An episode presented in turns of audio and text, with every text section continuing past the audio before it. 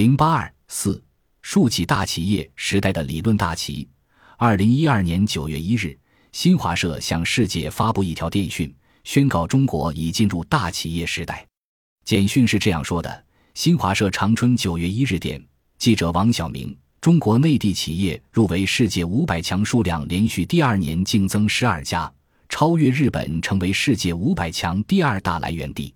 中国企业研究院首席研究员李锦一日在长春举行的二零一二年中国大企业高峰会上说：“中国已经进入大企业时代，兼并重组是目前这个阶段的主要特征。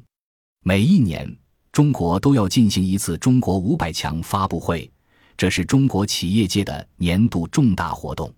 既然是中国企业报，就应引导中国企业界重大活动向纵深发展。”使之具备理论的深度。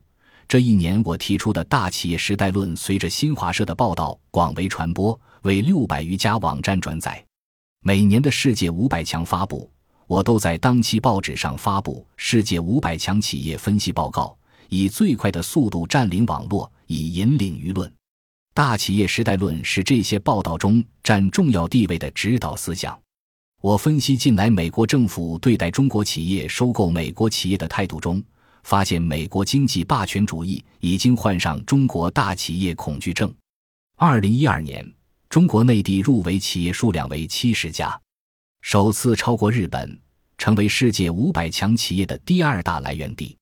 这充分证明，中国大企业已经并且将继续改变世界经济的竞争格局。以往由美日主导的局面正在向中国倾斜，中国有可能成为世界经济新的中心。中国在全球竞争中必须确立大企业发展战略。结合世界经济发展史，我对大企业时代的时代特征做出了分析：一、大企业时代对工业生产组织形式而言，生产和资本出现了集中的趋势，这些大企业往往控制着一个或多个部门的生产经营。甚至可能掌握着国家的经济命脉。二向世界市场加快发展，进入国际化竞争时期。国际化竞争就是国家大企业之间的竞争。德国西门子与美国通用电气，日本的小松机械与美国的卡特彼勒，法国施耐德与瑞士 M，都是代表国家的大企业之角逐。三大企业时代对生产力实现了一次质的飞跃，引发了经济结构变化。四导致生产关系发生深刻变化，大企业成为社会与经济生活的主体。五兼并重组是实现产业结构优化与提升企业竞争力的重要形式。二零一二年，中国企业五百强中，一百五十四家大企业共并购重组了一新一百一十一家企业，并购重组活动持续活跃。六大企业时代将催生新的管理思想。形成新的文化体系。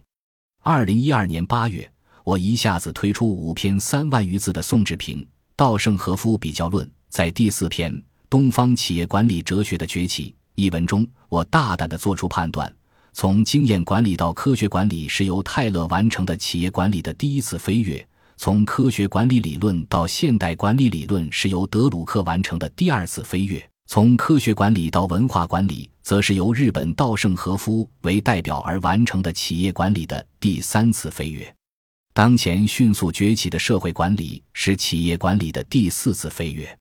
宋志平的央企试营、包容和谐管理理论学习吸收发展前三次飞跃的成果，而在本质上可以纳入第四次飞跃范畴。至此，从世界到中国，从宏观判断到典型剖析。从企业经济到企业文化，我完成了大企业时代论的提出与建构。